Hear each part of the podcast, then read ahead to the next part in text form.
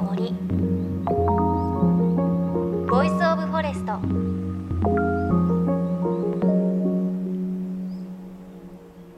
おはようございます。高橋真理恵です。いやーやっと梅雨が明けましたね。8月に入ってやっと明けて、今年はほんと雨の季節ね、梅雨が長かったなという感じがしますが、あの我が家梅雨明け毎年恒例の行事がありましてまあ大したことではないんですが梅雨が明けると同時にベランダとかガレージを水圧洗浄機でバーって掃除をします。あの、ケルヒャ使ってますが、ね、持ってらっしゃる方知ってると思いますが、あれすごいですよね。1年に1回掃除してるんですが、ベランダってこんな 色してたっけっていうぐらい綺麗になってびっくりするぐらいの汚い水が 毎年出ているんですが綺麗にしましたすごく気持ちよかったですね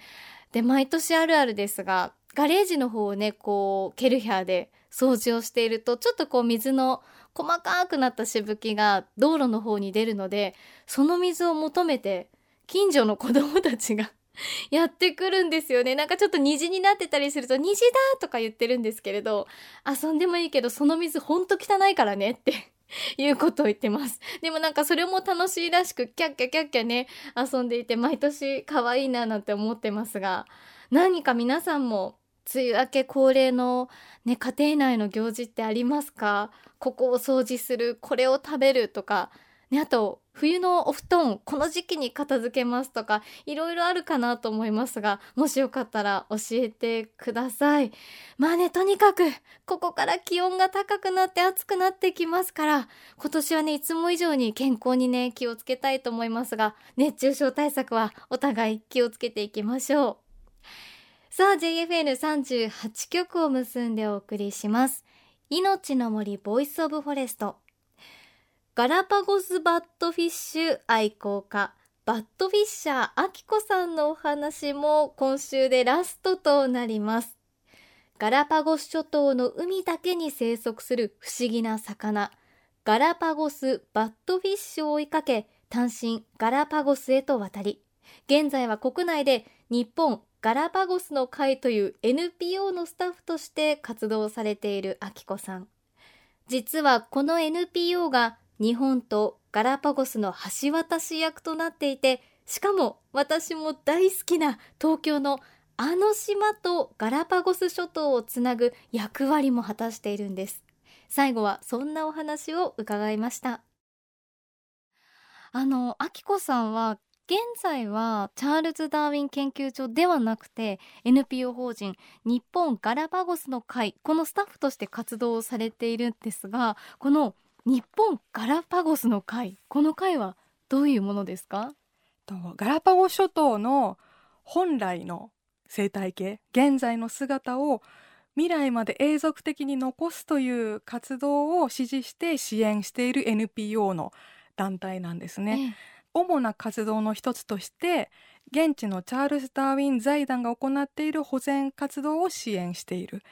チャールズ・ダーウィン財団があの運営しているのがまさに私が所属していたチャールズ・ダーウィン研究所。生態系の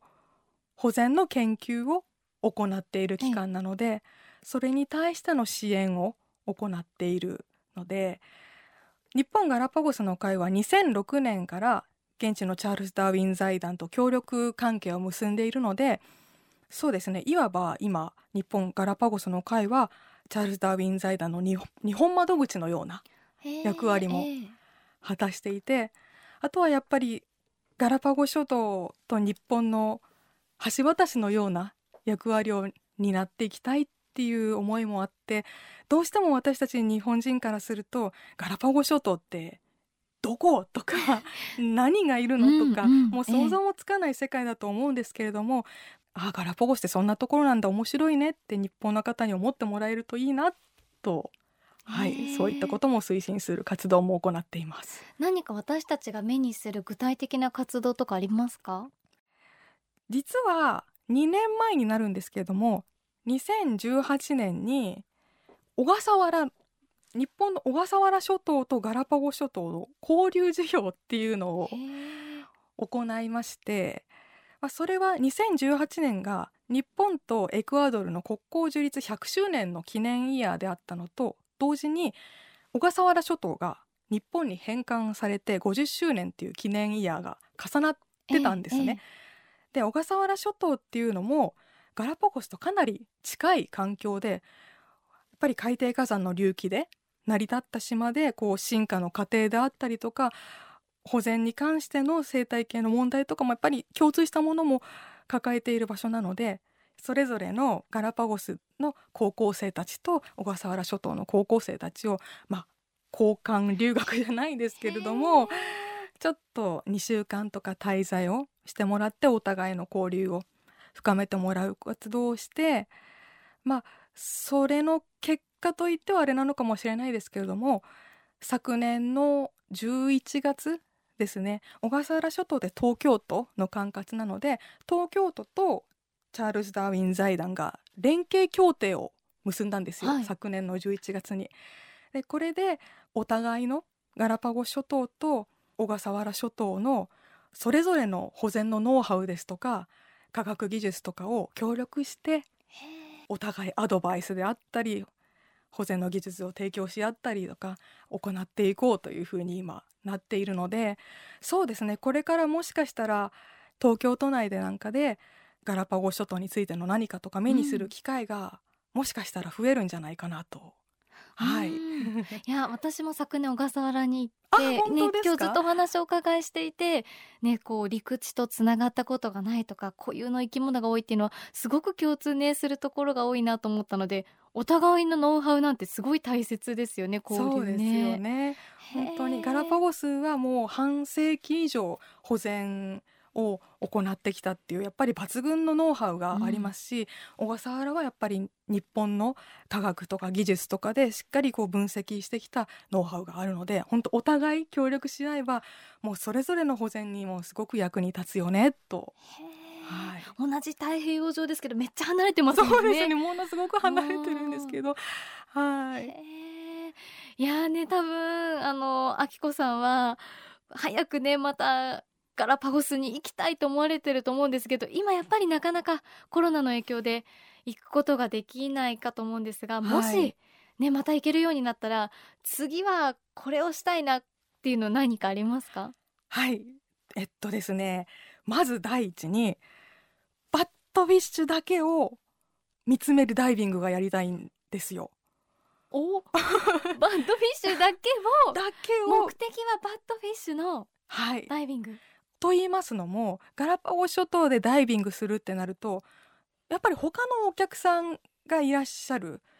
で、他の方はやっぱりハンマーヘッドが見たいんだ、ウミガメが見たいんだ、マンタが見たいんだっていう方々じゃないですか。なので、まあ一応私の希望も汲み取って、一応ガラパゴスバットフィッシュの捜索の時間は設けられはするんですよ。ええただ、あ、いたぞ、見つかった、写真を撮った、はい次、みたいな感じで、うん。もう約1時間あるダイビング時間のうちガラパゴスバットフィッシュに向き合えるのって本当3分とか5分間しかなくってあ私としてはその1時間を全ーう部んガラパゴスバットフィッシュを見つめる時間に使ってみたいっていうのもあってうんうんそれは実際に現地のダイビングガイドにも「いや君そんなに好きなんだったらもう専門のガイド雇ってプライベートダイビングした方が絶対いいって」っていうふうに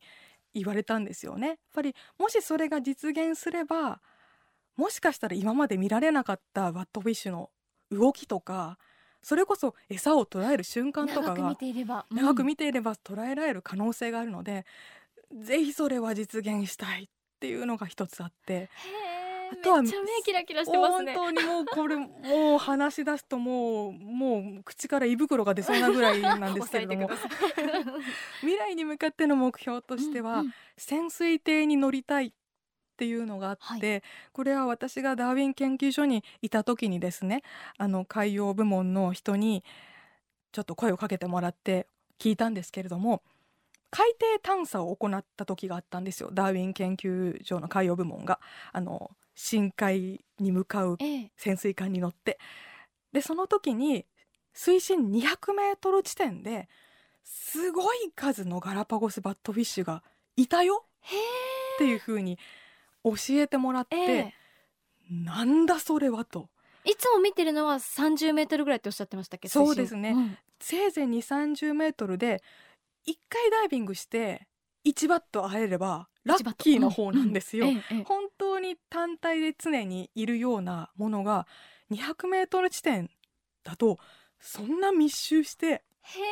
めちゃくちゃいるっていうのが信じられなくってぜひその光景を見てみたいですしなぜそこにうん。そんなに集まったのかっていうこともやっぱり知りたいので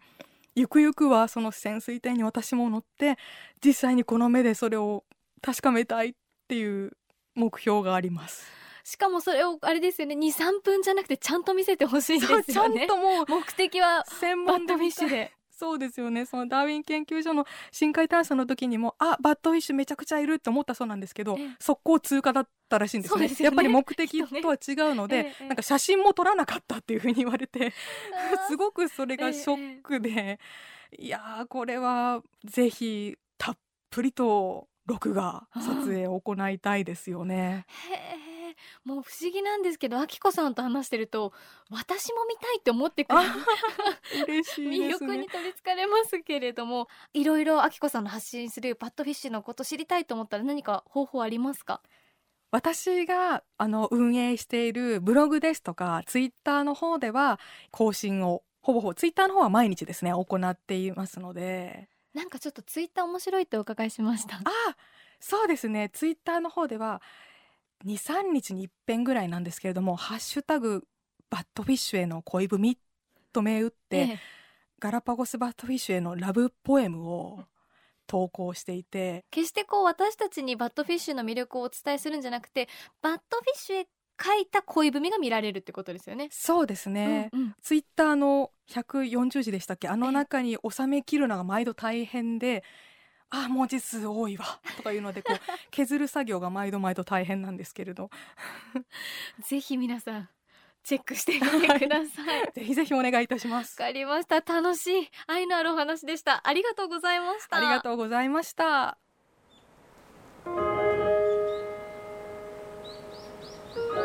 命の森。ボイスオブフォレスト